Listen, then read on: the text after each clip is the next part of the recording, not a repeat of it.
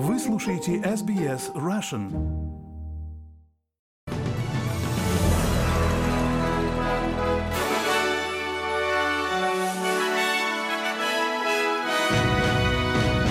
Добрый день, вы слушаете новости СБС у микрофона Ирина Бурмистрова. Сегодня вторник, 13 февраля. Коротко о главном в этом выпуске. В Виктории введен полный запрет на разведение огня из-за наступления жары. Глава ООН по делам палестинских беженцев призывает восстановить финансирование агентства в секторе Газа.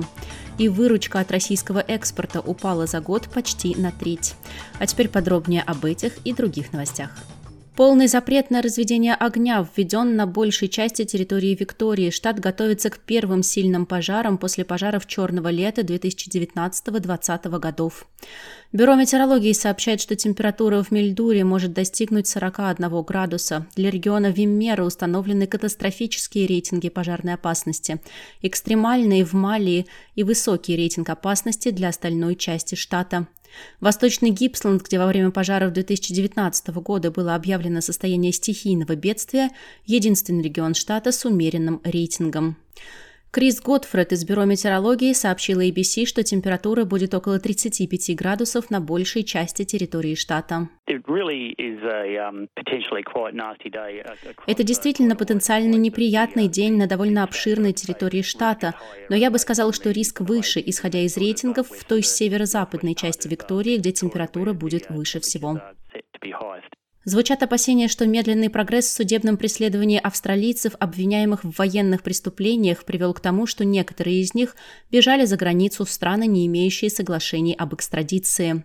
Сенатор от «Зеленых» Дэвид Шобридж заявил во время слушаний в Сенате в понедельник, что некоторые из 19 солдат спецназа, подозреваемых в совершении военных преступлений в Афганистане, покинули Австралию. Генеральный директор офиса следователя по особо важным делам Крис Морайтис заявил, что его офис расследует действия людей в странах, которые могут иметь или не иметь соглашение об экстрадиции с Австралией.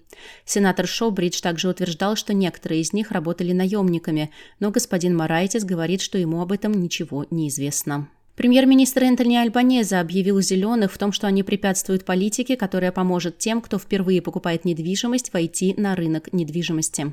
Правительство Альбанеза повторило, что не будет предлагать никаких изменений в налоговую льготу, которая применяется, когда стоимость владения инвестиций превышает доход, который она генерирует, несмотря на призыв «зеленых» к реформе. «Зеленые» потребовали ограничить налоговые скидки для инвесторов в недвижимость в обмен на поддержку правительственной программы «Помощь в покупке жилья», которая будет обсуждаться в парламенте на этой неделе. Отрицательный заемный капитал позволяет инвесторам вычитать убытки из дохода и в основном используется для инвестиций в недвижимость. Господин Альбанеза говорит, что схема «помощь в покупке» может существовать сама по себе. Я заметил, что политическая партия «Зеленых», приостановившая финансирование государственного жилья в прошлом году, теперь хочет приостановить финансирование для поддержки программы Help to Buy для арендаторов, желающих стать домовладельцами. Они говорят, что так и сделают. Что ж, я скажу, что это останется как есть, на существующих условиях.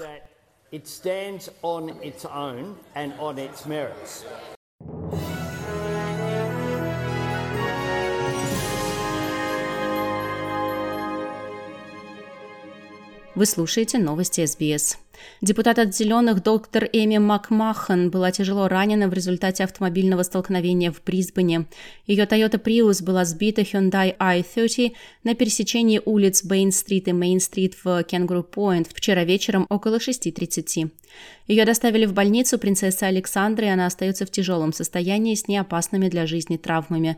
Ее машина серьезно пострадала. Пассажиры Hyundai также госпитализированы в стабильном состоянии. Еще один автомобиль получил незначительный значительные повреждения. Министра иммиграции неоднократно допрашивали в парламенте по поводу обращения правительства с задержанными иммигрантами, которые были освобождены из бессрочного заключения по решению Верховного суда в прошлом году. 36 из 149 освобожденных сказали, что им не нужно носить устройство для отслеживания местоположения на ноге. Документы показывают, что более половины из них были осуждены за нападения и насильственные преступления, включая похищение людей и вооруженные грабежи. Что касается потенциальной криминальной угрозы со стороны освобожденных задержанных Эндрю Джайлс говорит, что существуют процедуры защиты австралийцев.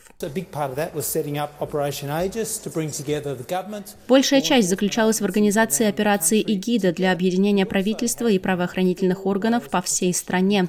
Теперь у нас также есть четыре уровня защиты, включая строгие визовые условия, электронный мониторинг и механизмы комендантского часа, а также меры превентивного задержания. Чтобы справиться с этим, мы создали Совет по защите общества, чтобы решения, касающиеся общественной безопасности, могли приниматься теми, кто лучше всех способен принимать решения по существу любого вопроса о том, как обеспечить безопасность сообщества. Австралийское агентство национальной безопасности IZO заявляет, что риск терроризма внутри страны не увеличился, несмотря на войну на Ближнем Востоке и обвинение в том, что австралиец сражался на стороне признанной террористической организации.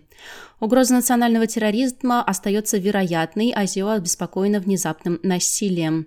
Но глава IZO Майк Берджес заявил в ходе сенатского расследования в понедельник, что нет причин для беспокойства по поводу повышенного риска внутри страны. Представитель оппозиции по внутренним делам Джеймс Паттерсон спросил об австралийце, который утверждал, что сражается на стороне Хезбаллы, которую Австралия называет террористической организацией.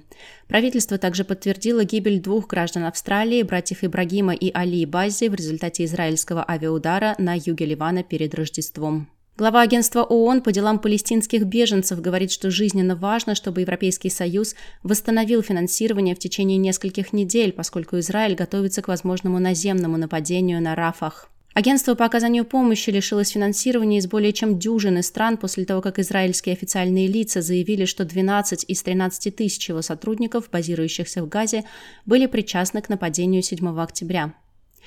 Израильские официальные лица еще не представили доказательств, подтверждающих обвинения в адрес агентства, однако финансирование на сумму около 672 миллионов долларов или 440 миллионов долларов США было отозвано. Глава внешнеполитического ведомства Европейского Союза Жозеп Барель говорит, что если лидеры обеспокоены тем, что будет убито слишком много людей, то им следует переосмыслить поставки оружия Израилю. Everybody goes to Tel Aviv. Все едут в Тель-Авив, умоляя, пожалуйста, не делайте этого. Защитите мирных жителей, не убивайте так много. Сколько слишком много? Каков стандарт? Но Нетаньяху никого не слушает. Они собираются эвакуироваться. Куда? На Луну? Куда они собираются эвакуировать этих людей? Итак, если международное сообщество считает, что это бойня, что гибнет слишком много людей, может быть, им стоит задуматься о предоставлении оружия.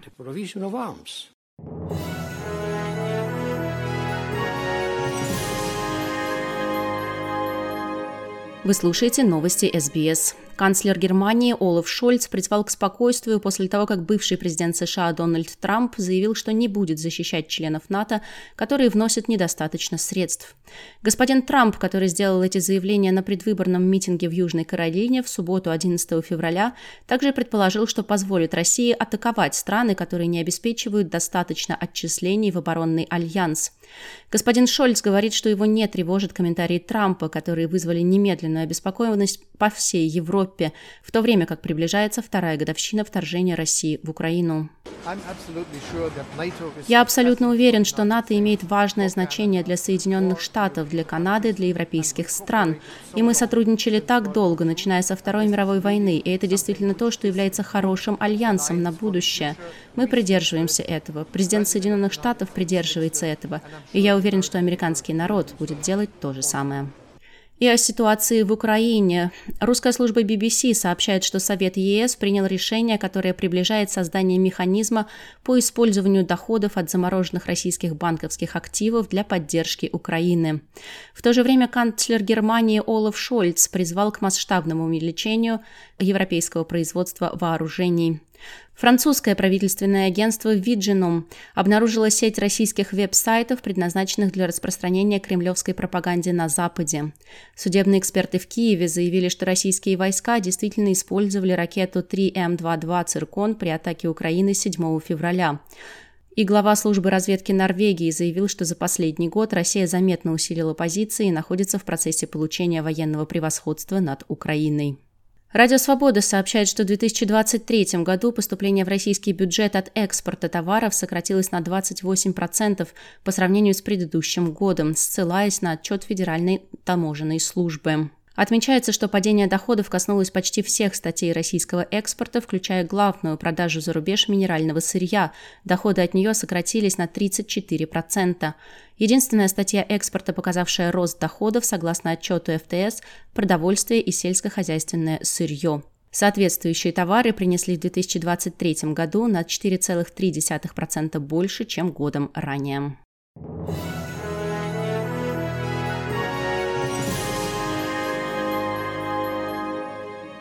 Вы слушаете новости СБС и в завершении нашего выпуска курс валют на сегодня и прогноз погоды. Австралийский доллар во вторник торгуется на отметке в 65 американских центов, 61 евроцент и 59 рублей 61 копейка. И о погоде. В Перте сегодня солнечно 35, в Аделаиде солнечно 27, в Мельбурне возможен ливень и шторм 36, в Хобарте поздно вечером будут дожди 29, в Канберре солнечно, вечером возможен ливень 32. В Волонгонге преимущественно солнечно 29. В Сиднее солнечно 31, в Ньюкасле такая же погода. В Брисбене возможен дождь плюс 30, в Кернсе возможен дождь 32 и в Дарвине дождь и возможен шторм 29 градусов. Это были все главные новости СБС к этому часу.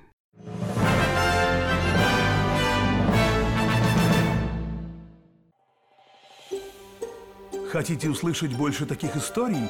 Это можно сделать через Apple Podcasts, Google Podcasts, Spotify или в любом приложении для подкастов.